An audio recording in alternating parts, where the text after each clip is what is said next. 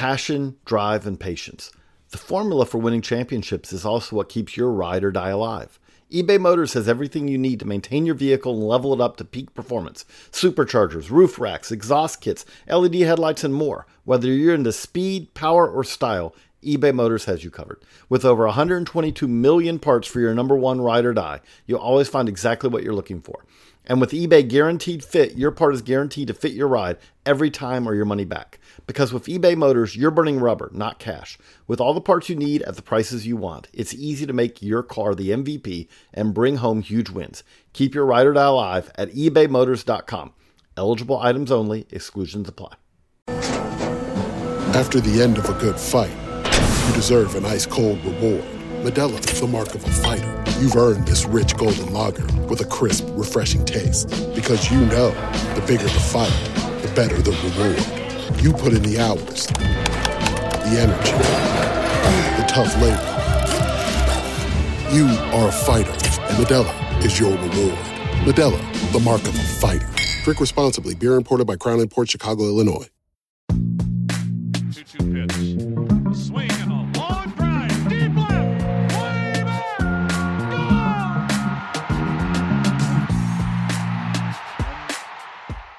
Welcome into another Baseball America podcast. I'm Kyle Glaser. We are here to break down the twenty twenty-three postseason. The N L C S and A L C S are underway. The Phillies lead the D-backs two games to none in the N L C S. The Rangers lead the Astros two games to one in the A L C S. We've had a lot of exciting games early, maybe not on the scoreboard, but there's been some big moments that have certainly generated a lot of excitement. We're going to look back at everything that has happened and look ahead at what's to come as uh, both the Phillies and Rangers have a chance to punch their tickets to the World Series as soon as this weekend. To do that, I am joined by my friend and colleague, Geoff Pontes. Geoff, thanks for joining me today. Hey, uh, Kyle. It's uh, happy to be here and talking some postseason baseball. Absolutely. So, Geoff, as we move into this long weekend, technically we're recording on a Thursday, but we'll count it as all part of the weekend to come. We have the Phillies and the D-backs kicking off game three today at five oh seven Eastern and two oh seven Pacific. The Phillies came out and just took it to the D-backs games one and two. Uh, game one, Kyle Schwarber homered on the very first pitch of the game. Uh, Bryce Harper added another on the fifth pitch of the game. The D- Phillies were off and running. Uh, Trey Turner homered in the first inning of game two. Uh, we saw those crowds at Citizens Bank Park just go absolutely bananas, and the Phillies really jumping out early as they did put the D-backs in a hole. It's difficult to win in Citizens Bank Park no matter what. Uh, but when you get off to starts like that, it makes it that much more difficult. Now the series shifts to Chase Field in Arizona, which uh, safe to say is not quite the same home field advantage. At the same time, just simply getting out of Citizens Bank Park should make things a little bit easier on the D-backs. What are you looking for here as the series shifts to Arizona? Yeah, I think it's just a matter of um, the Diamondbacks finally sort of getting some momentum here. Um It feels as if uh, over the first couple of games, you know, we've just seen Philadelphia come out. And I think this has kind of been a, a constant throughout their playoff run so far in twenty twenty-three. They're just out there, you know, throwing, trying to throw knockout blows pretty early. And, you know, each time they're falling into deeper and deeper holes. Uh, and, you know, I think part of it is just Brendan Pfatt and then the bullpen, which was really good. The bullpen in particular um, last round in divisional series. Is, you know, if they can step up and sort of keep the game close, because I do think, you know, that's the thing with this Diamondbacks team. If they're within shouting distance, they're a team that can score runs very quickly, and not just with the home run. They have enough uh, speed and base running, et cetera, that a couple balls to the gap, uh, you know, can score a run pretty quickly with this team. Uh, unlike maybe some other teams in the playoffs that have more of a, you know, base cloggers, et cetera. Uh, but the starting pitching has to show up. You know, Pfatt has to, if he's going to go three or four innings and they're going to sort of lean on the bullpen a little bit more in a game like this, um, you know, he has to be pretty clean through three or four innings. And when I say pretty clean, I mean, you know, a run or two, I think, is probably acceptable. We can't have, you know, another situation where it's five or six runs over the first two or three innings uh, without, you know, the Diamondbacks countering to that. And I think when we look on the other side of the, uh, the the ball too, in terms of, you know, who the Phillies have, are rolling out there, Ranger Suarez has, you know, maybe isn't the most dominating pitcher in baseball, um, but he is a guy that's proven time and time again in the playoffs. He can come out, give you quality, you know, quality five, six innings, uh, what have you, and set up their bullpen for success. And we know that they have a lot of firepower, you know, on the back end of that bullpen. Um, it's just a matter of maybe the, the Diamondbacks getting out to an early lead here and maybe putting some pressure uh, on on the Phillies finally and kind of flipping the momentum. Have they even had a lead in this series? I don't believe they have. No, they have not. Again, the Phillies jumped out to first inning leads with the long ball in both games. And I will say, give the Diamondbacks a little bit of credit. Game one, I thought what was interesting was because we saw the Diamondbacks come back from deficits against the Brewers in both games of that series there. And the Phillies jumped out to a five nothing lead through five innings. Again, it was just off to the races. And I thought the D-backs did a good job of, of hanging in and chipping away. They were able to halt the momentum a little bit there in the middle innings. They chipped away, turned it into a five three game, and they brought the tying run to the plate in the seventh, eighth, and ninth innings. So they did a good job staying competitive, but but that's where the Phillies bullpen, which for so many years was just a dumpster fire, for lack of a better term, has been absolutely locked down this postseason. You know, we saw Sir Anthony Dominguez, Jose Alvarado, and, and Craig Kimbrell come in and shut the door. And then game two, again, the D-backs were able to stop a little bit of the bleeding early. Again, it was two nothing going into the sixth. But this Phillies offense right now, it, they, they just feel inevitable. You know that they are going to pour it on in some form or fashion more often than not. And, and I think that's been what's so much fun to watch about this Phillies team is, and we've talked about this extensively, one to nine, you have to have everyone able to contribute. Johan Rojas hasn't done a whole lot, but okay, one to eight. I mean, this Phillies lineup is as good, as as deep, as as dangerous as any team in the postseason. We've seen everyone contribute in some way or another. And I think right now, when you talk about, yes, these are tremendously talented players, but they're tremendously talented players locked in and playing their best. It's very, very difficult to keep up with this offense. Yeah. No, I yeah, I agree with that. Um, and, you know, I think the other thing here, too, is this is an opportunity for Arizona, obviously, to come home and play back at home.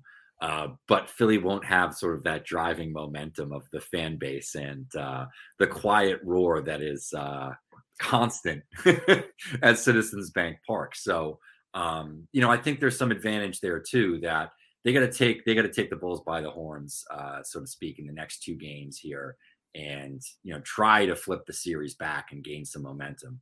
And then you know you're playing with house money, and you see how things go uh, when there's some pressure against the Phillies. But I think that's one of the things too that we've seen is um, throughout this this postseason. I know Matt Eddy on the back end had sort of put this stat out there, um, but there's an opportunity here if uh, things don't get more competitive in these C S series.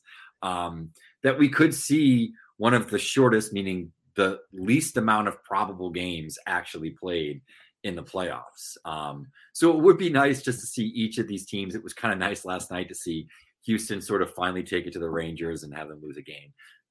I think we need some of that, some of that intrigue for, uh, you know, these playoffs to really kick off because um, though we've had some close and intriguing games, we haven't necessarily had those tight series altering sort of moments yet. This is very, very true. Before we move on to the A L C S, one thing I think that does deserve some attention here for the Phillies, so much is being talked about with their offense, and deservedly so. Again, you look at Bryce Harper and, and what he's done for the second consecutive postseason. You look at Kyle Schwarber now having nine home runs in his last nineteen postseason games, including some absolute moonshots. Nick Castellanos becoming the first player with back-to-back two homer games. I mean, this offense is incredible, but this pitching staff has been absolutely dominant this postseason. The Phillies have a one point three nine E R A in eight games this postseason. I mean, their total line's insane. seventy-one innings, forty-four hits, eleven run, earned runs allowed, seventy-three strikeouts, only fifteen walks. We've seen it in games one and two here in this N L C S. Zach Wheeler and Aaron Nola were both great. You know, Zach Wheeler going out, six innings, three hits, two runs. Um, doing what he does best, and, and the Phillies, quote-unquote, a bullpen of Dominguez, Alvarado, and Kimbrell coming in and shut the door. Um, but Aaron Nola then coming back out with six scoreless innings, only three hits allowed in game two, and really some of their less heralded relief arms coming in and, and being equally as dominant as well. Jeff Hoffman, Matt Strom, and Orion Kirkering. And I think that's something else here that is contributing to the Phillies' dominance that we need to talk more about. They went in and shut down a historically great Braves offense. And yes, five days off, it's going to mess with hitters' timing. You still have to make pitches and get those guys out. The Phillies did it. Again, the Marlins are certainly not the world's best offense, but look, they're in the postseason. You still have to pitch well. And we saw the D-backs jump on really, really good pitchers for the Brewers. We saw them jump on some very talented pitchers for the Dodgers, although we know they certainly weren't their best. I mean, this D-backs offense was rolling coming into this series. Through the first two games, the Phillies have just shut them down, allowing three runs combined in two games. Mm. Yeah, uh, you know, I think that's the thing is um, maybe because of health, we didn't necessarily see throughout the season just how loaded this this Phillies team is. Um, and I think that is one of the things that kind of sticks with you. You know, you mentioned Rojas being, um, you know, the, the weak link in terms of the lineup, but he gives them a totally different dimension in terms of, you know, how they can structure and who they can put in the outfield because of how much ground he covers and how good he is out there. Um, so yeah, this is, this is a team that I think every time they get to the playoffs, uh, everybody in the baseball world is kind of maybe overlooked them throughout the season and then gets a second look and it gets a greater appreciation for just how well, uh, this team was put together. I think just structurally, this is a, this is a strong team, well-balanced, et cetera. Yeah, so that actually kind of leads me into, you know, a discussion a lot of people are having is, you know, the Phillies being quote unquote built for the playoffs. And I absolutely do agree. There are some teams that are built better to succeed in the playoffs because they're more well-rounded. If you're one-dimensional, we've talked about this. Anyone who's listened to the podcast has heard this spiel before. You have to be able to hit the home run. You have to be able to string together five consecutive hits. You have to be able to take a walk. You have to be able to hurt the opponent one through nine or minimum one through eight. You have to have good rotation arms. You have to have a good bullpen. You can't have one or the other. You have to be a complete team. I think there is something to the idea that the Phillies are, are built for the postseason, not just talent-wise, but we see their personalities. And we've talked about this. This team plays with fire. They play with an edge. You know, we've seen teams in the past sometimes roll in and just lack energy. The Dodgers in twenty twenty-two against the Padres come to mind. Dave Roberts openly talked about it. Being able to, to match that energy is very, very difficult. How much credence do you give to the notion that the Phillies are quote unquote built for the postseason? Because I, I personally do give it some credence, both in the way they're constructed, but also just the personalities they have.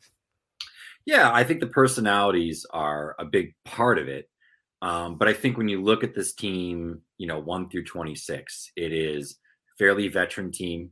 Uh, and that is in, in all different phases. Uh, it's a, it's a veteran rotation. Um, you know, they have some, some guys they've went out and gotten like a Zach Wheeler up front, uh, Nola, some of they've developed, but they have frontline starters there. You know, they have a variety of options in this bullpen. And I think that's one thing that they made a point of doing over the last year. Um, they went out and they, they, you know, acquired uh, Alvarado. They went out and they acquired Kimbrell. Um, you know, they drafted, uh, Kirkring. Um, so they've added a lot of firepower to this bullpen, and they've had some good teams over the years that I think were really flawed at the back end of that bullpen, and it cost them a lot of wins. I can't, I don't have the numbers in front of me. I want to say if we go back to like twenty twenty-one, that the bullpen was like a major reason for, you know, them not uh, succeeding in the way that they did. Might even been as far back as twenty nineteen. Um, I think you also look at the lineup. Um, not only do they have Uh, impact bats, guys like Harper, guys like Castellanos, guys like Schwarber, of course, that can hit home runs, get on base, do, you know, do those sort of things, particularly, you know, the on base stuff with Schwarber and, and Harper, two of the best in the game. They have role players that are younger players that they might've either acquired, like a Marsh, uh, a guy that they developed like Stott, that all fit into a variety of roles in that lineup. Um, they're all pretty solid all around players, and they're good defensively. Um, so, you know, I think that's a big portion of it. Um, and then I think we look at this season, and they spent a large chunk of the year without Bryce Harper. Uh, that was a bigger, that was magnified because of the, you know, the injury to Rhys Hoskins right before the season. Um, and ultimately that second half lineup, when Harper, you know, slides into first base, allows Schwarber to be a D H, which is what Schwarber really is. And, you know, the rest of the lineup sort of, you know, came into, into place like that, whether it was like Rojas coming up and providing some defense, et cetera. Um, so I think, I think a lot of it is the veteran core that they've, they've gone out and they've gotten players that, you know, have been through battles, um, you know, that have had their ten thousand hours in the major leagues or whatever you want to say in terms of seeing the pitches and, and, and having the experiences of the moments. Um, so, you know, that sort of stuff isn't too big for them. And they have horses. I mean, Zach Wheeler is a legitimate ace, and Nola is a good pitcher, and Ranger Suarez is a good pitcher. You can go right down the line. You know, I just think it's it's just a well-balanced team. Um, and when you start to take a look, a look at maybe the Dodgers or the Braves, who had more regular season success, I think you could say one through twenty-six that you can really argue that the Phillies are a better team.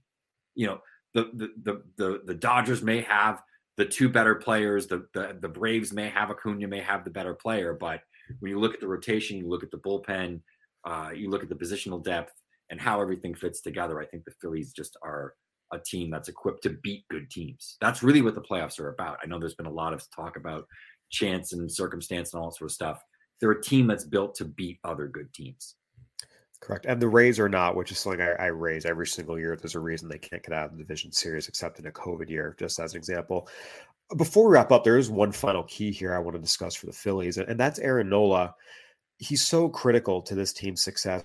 You have Zach Wheeler, who you feel great about the front of the rotation. You know, the back is solid when you have Ranger Suarez going at the number three spot. But, you know, Aaron Nola is, is such a critical piece of this rotation. And, you know, there was a little bit of concern. He did not pitch well in the postseason. Uh, I should say the end of the postseason at all last year. He pitched well his first two games, the wild card series, the division series. But in the N L C S, the World Series, he had an E R A up near ten. nine point six nine E R A, did not complete five innings in any of those three games, and came back out this year and, and looked like a guy who was tired after last year's postseason run. Uh, he had an E R A up near four and a half. That's his third worst E R A of his career. Had the lowest strikeout rate of his career dating back to his rookie season. His walk rate went up a little bit. I mean, this was Aaron Nola was not terrible this year, but he wasn't Aaron Nola. It was really his his worst season in a lot of ways. I don't know if you'd say in his career, but but probably since back to twenty sixteen. And there was some concern when you looked at he did not pitch well at the end of the postseason last year. And, and this year he was not great, and he didn't finish strong either. Um, you know, this was a, a question mark. Which version of Aaron Nola are the Phillies going to get? He has come out and been absolutely dominant in the postseason. Has allowed two earned runs in eighteen and two-thirds innings. He's three and oh, holding opponents to a one eighty-two batting average. It's a point nine six E R A. I mean, he has been lights out. And I think that's one of the things here that has helped really solidify the Phillies' chances. When you're getting true ace Aaron Nola, I mean, yeah. you have a one two punch, punch that pretty much any other team is going to struggle to match. But the Phillies weren't getting true ace Aaron Nola throughout the N L C S and World Series last year and throughout the regular season this year. So the fact he's come out and pitched like he has, I think that's been a huge and underrated part of the Phillies' success and why their outlook looks so bright right now. Yeah, and I think um, you know, something that we maybe overrate, and I would have to go back and and look at the numbers specifically uh, and look at examples. But I can think of so many examples in my mind over the years where there's veteran pitchers that maybe have a down year and then have a lot of success in the playoffs, you know? Um, and I think it's having those guys that can go five or six innings. It keeps you that I, I always look at how the bullpens are managed. Um, and I think that when, when teams are really bullpenning games, it's so short-sighted um, because keeping those guys fresh. So when those key moments late in series, as you get deeper into the playoffs or as you get into a World Series and everything is on the line, you know, totally, um, you can utilize those guys in different ways. You can ride them a little bit more. They're willing for you to, to do that too, right? I think that's probably a key component of it um, versus a lot of these teams that are trying to finesse it early in the playoffs. And I think yeah. it's it's something that you can do during the regular season when you want to give some starters a rest. I understand that, that, you know, running a bullpen game or two throughout the season, it makes sense. Um, it's a long season, but I think it's such a key component of why the Phillies have had success is they do have more of a trad- traditional starter back end of the bullpen setup. Um, and those guys that can get key outs if the starter only goes forward two thirds or five innings. And if they're not riding those guys, you know, every other game, they're fresh and they're, you know, Thompson obviously has, uh, his options available to him. And I think that's such a key part of this is the strategy and how teams are managed and how they're built to be managed a certain way in the playoffs, right? Oh yeah. Look, a bullpen game or using an opener is a worst case scenario. You have no other options.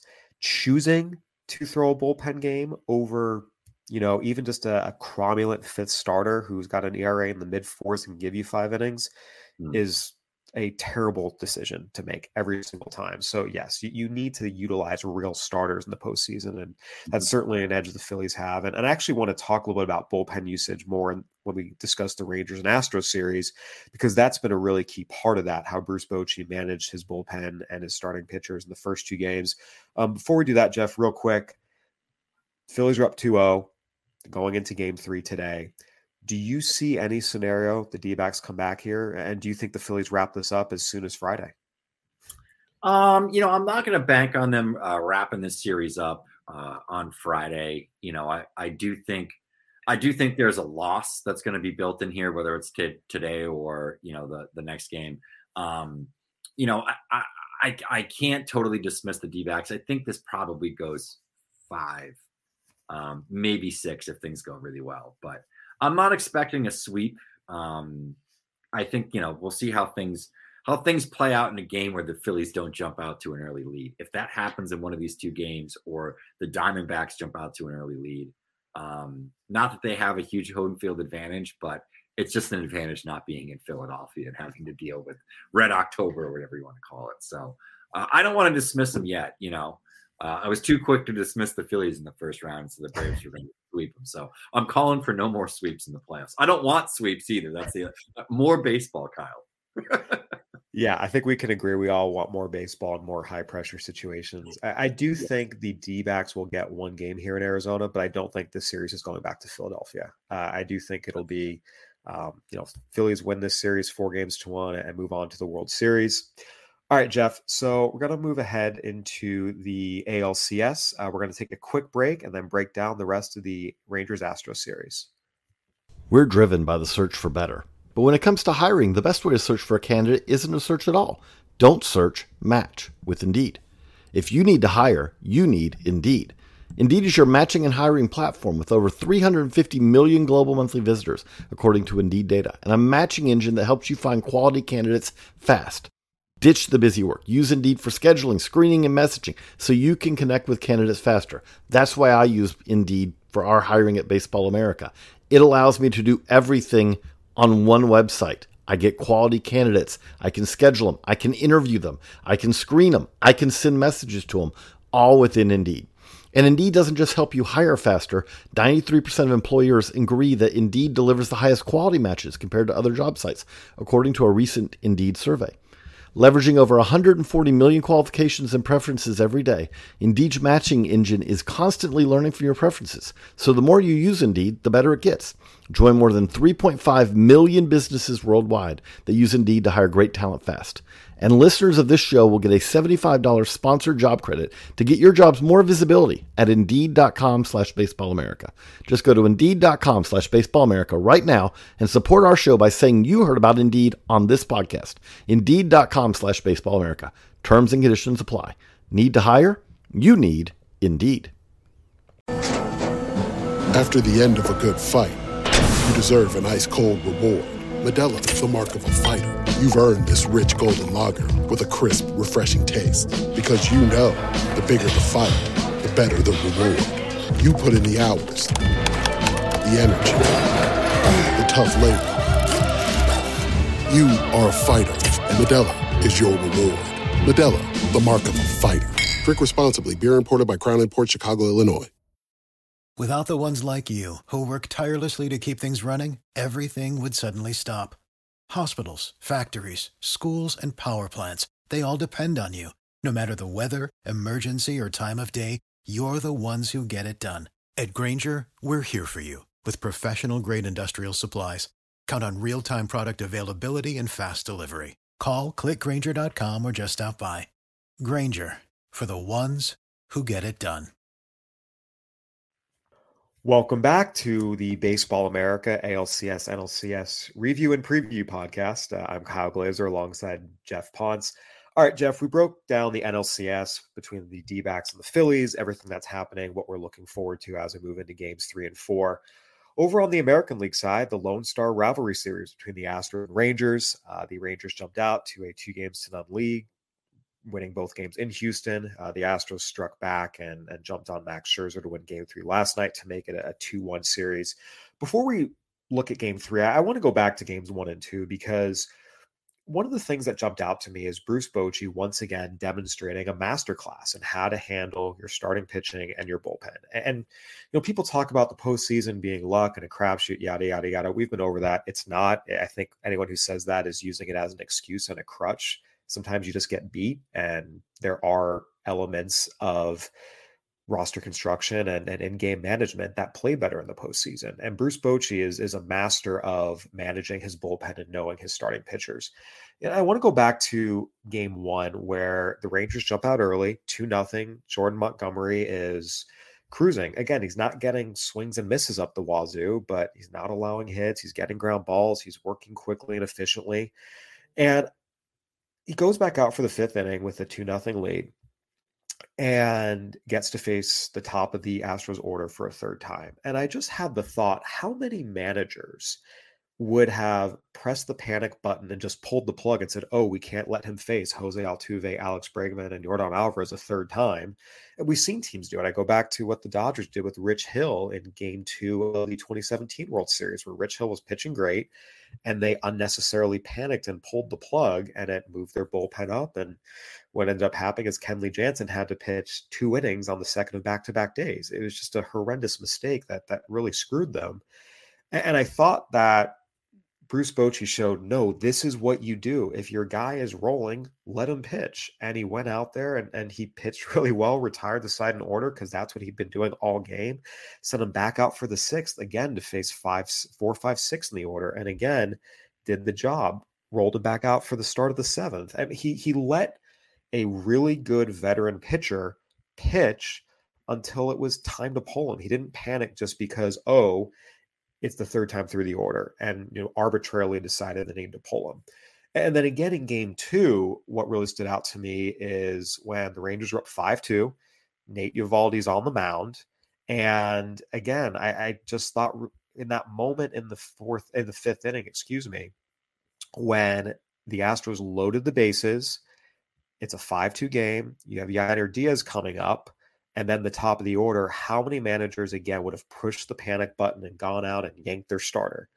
And Bochy stuck with Nate Eovaldi because he knew that of all the pitchers he had available to him, Nate Eovaldi is still his best option on the mound. What did Eovaldi do? Struck out Yadier Diaz, struck out Jose Altuve, got Alex Bregman to ground out, escaped unscathed. I think those first two games really showed that at the end of the day, you have to trust your guys. And we know that. And yet so many times we see managers or front offices want to micromanage everything and be kind of control freaks about it. We just saw it this postseason with John Snyder and what they did with Jose Berrios.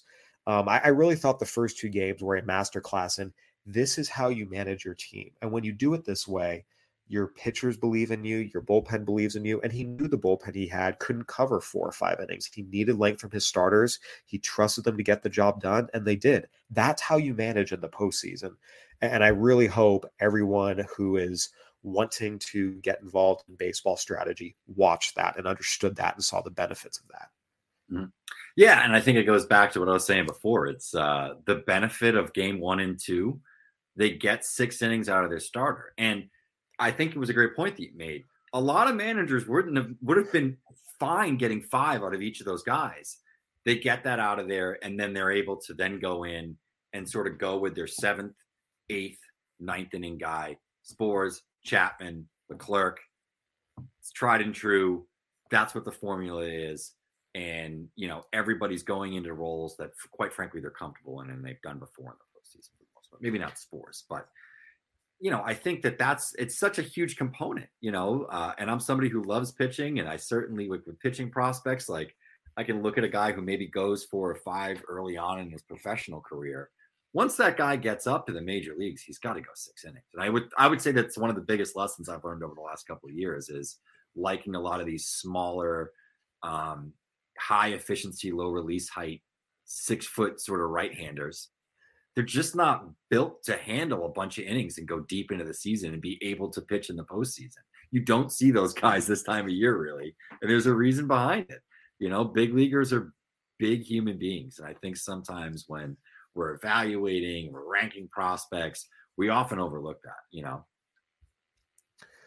Yeah, and again, I, I think it goes back to, you know, Jordan Montgomery and Nate Eovaldi. These are veteran pitchers who have pitched in the postseason and and have been great all year. You have to trust them. And also just knowing who's in your bullpen and what they're capable of. Again, I'm going to use the twenty twenty example with Kevin Cash pulling Blake Snell and not trusting him. Nick Anderson was gassed by that point in the postseason because he'd been used so much in the D S and the C S. And again, it's just, oh, I'm going to automatically pull my pitcher rather than let him face a guy another time. It's like, no, you have to know who is in your bullpen too. And that's a big part of it. And, and I think Bruce Bochy understanding that, you know, that Spores, Chapman, Leclerc, not that Chapman's been great, but that's the three guys he has, he can kind of trust, and letting his starters do what needed to be done to get them to that point. Again, you, you just have to trust your guys. You have to know your guys. And, and Bruce Bochy did that better than I think any manager among his peers when he was with the Giants. It's a big reason why a lot of times the Giants were unexceptional in the regular season, but they won three World Series in five years. His ability to know his pitchers, know when to pull them, have a feel for how to use his bullpen is really unparalleled. And we saw that on display in games one and two. And the, the Rangers offense, we've talked about it. It's the highest scoring offense in the American League. One to nine, these guys can bang. And they're really, really capable of, of jumping on anyone at any time. We saw that against Justin Verlander and Framber Valdez, two really good pitchers. Geoff, moving into game three, the series shifted to Texas. And look, saying something's a must-win game is a cliche unless it's literally a game to avoid elimination. But, you know, if you go down three oh, you're, you're in pretty bad shape. The Astros came out, uh, jumped on Max Scherzer, who hadn't pitched in about five weeks. He was not sharp. Uh, just what were your takeaways from this game, and what did you see change maybe for the Astros? Yeah, I think, you know, they finally ran into a pitcher who uh, wasn't his best self, frankly, and they took advantage of it. Um, they're also a team, and I know that we heard about this in the broadcast ad nauseum, uh, that plays well on the road. I think we probably heard, if you played a drinking game last night and they told you to drink every time they brought that stat up, uh, you would have been drunk by the fourth inning. But, um, but I do think it was a good point. I mean, sometimes teams, funny enough, do perform well on, on the road in certain circumstances. You know, they had a big series at the end of the year there, um, you know, where they took down some games. And it's still Texas. It's not to say that there's not going to be a, a, a, a hearty amount of Astros fans probably still in the building. Uh, I've had a friend who has season tickets as a Rangers, and more or less said that. So, um, you know, it's a little bit more of a split crowd too than I think we're probably used to in some other venues. Um, but, you know, Jordan Alvarez had a, a Jordan Alvarez game. Uh, you know, I thought that Michael Brantley had some great at-bats early on in the game. Um, and, you know, the pitching uh, was, was fine, right? I mean, that's sort of uh, – that's sort of what the what the issue's been over the first couple of games for the Astros as well, is they just haven't gotten the same sort of performances that, you know, we're typically used to seeing out of the Astros uh, rotation. Um, and Javier was pretty good, as Javier is, it seems, during the playoffs this time of year. So he was kind of cruising. Um, we'll see if they can replicate that formula. I do think that this series, in comparison to the Philly series, has been thinner margins uh, for error here. Obviously, you know, we've had a, a two nothing game and then a five, four win by the Rangers. Knowing the Astros, knowing their experience, knowing how many times that they've been here, they're not even close to out of it. And I think I'd be shocked if this series doesn't go six or seven games. I, I would imagine that the Astros win another game or two in the series minimum.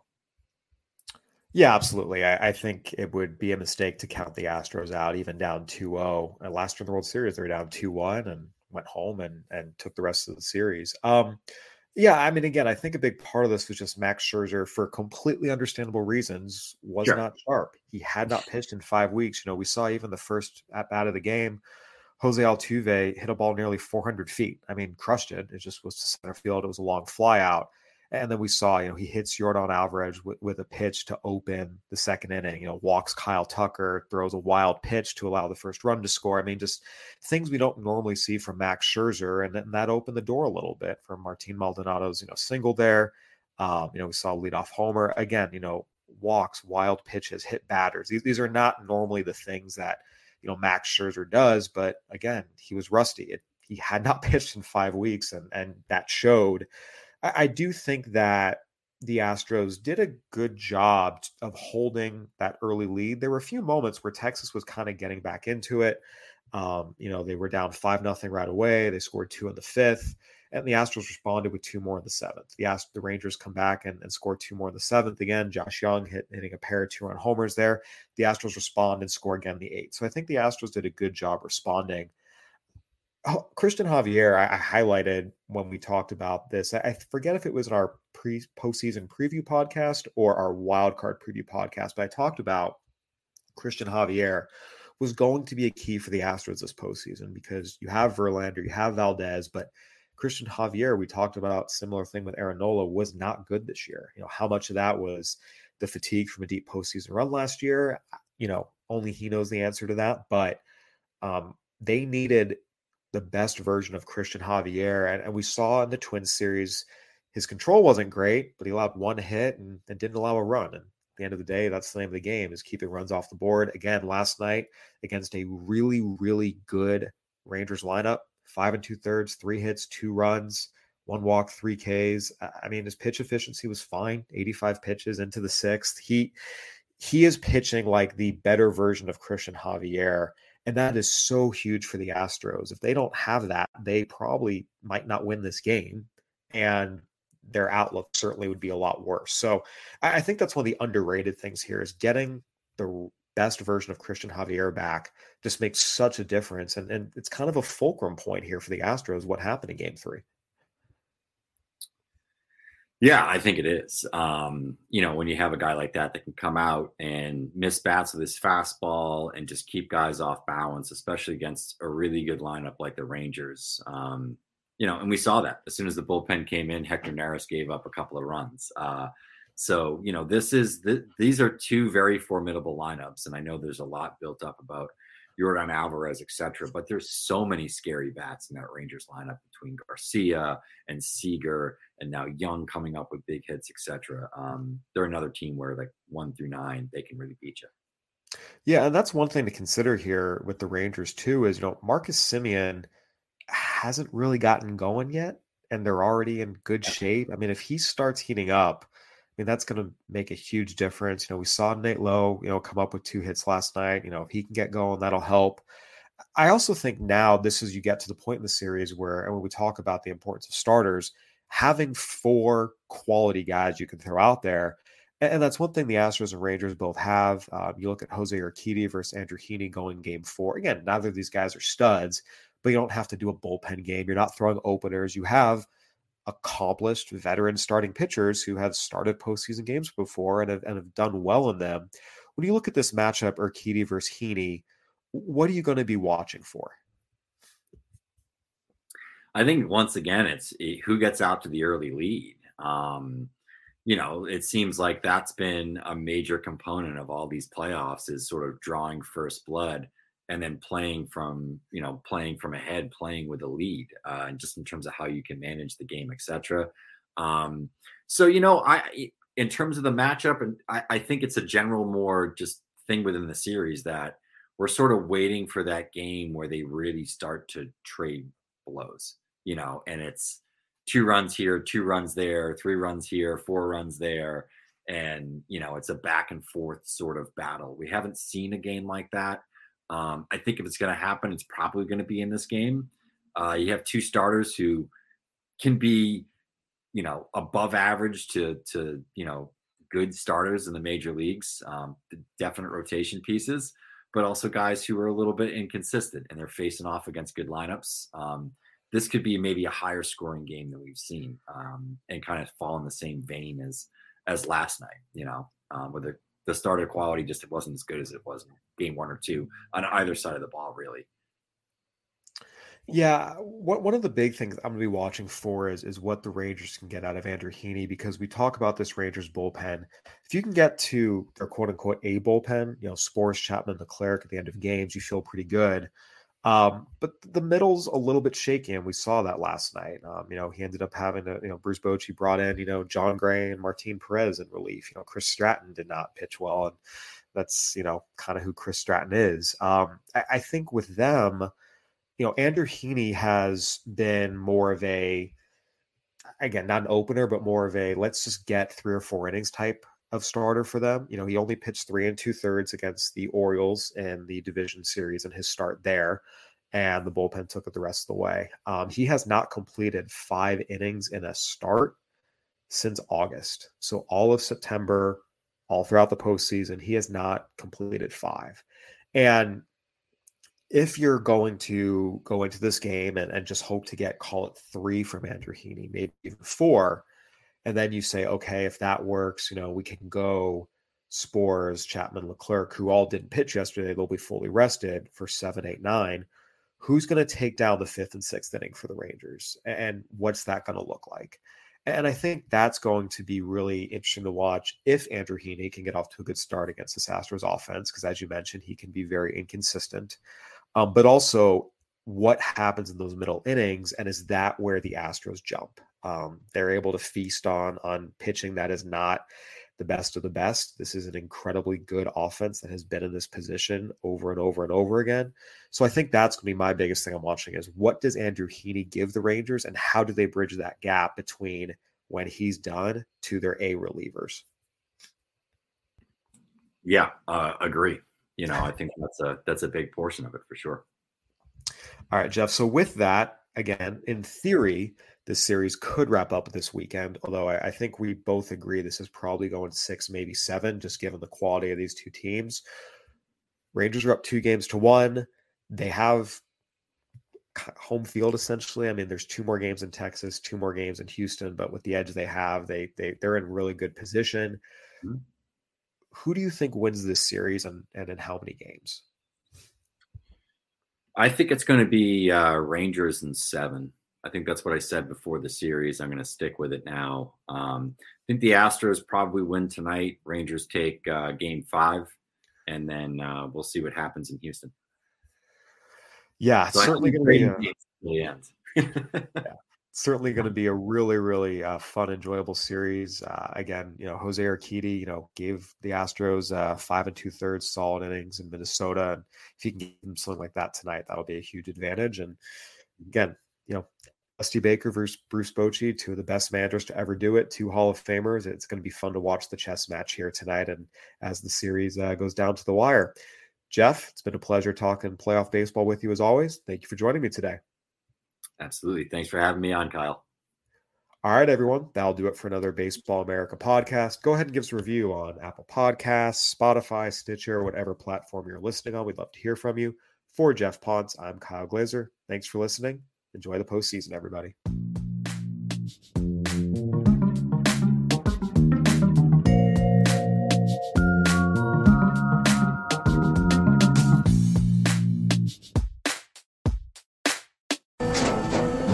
After the end of a good fight, you deserve an ice-cold reward.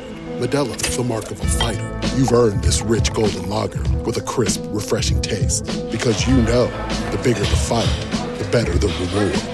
You put in the hours, the energy, the tough labor. You are a fighter, and Modelo is your reward. Modelo, the mark of a fighter. Drink responsibly. Beer imported by Crown Imports, Chicago, Illinois.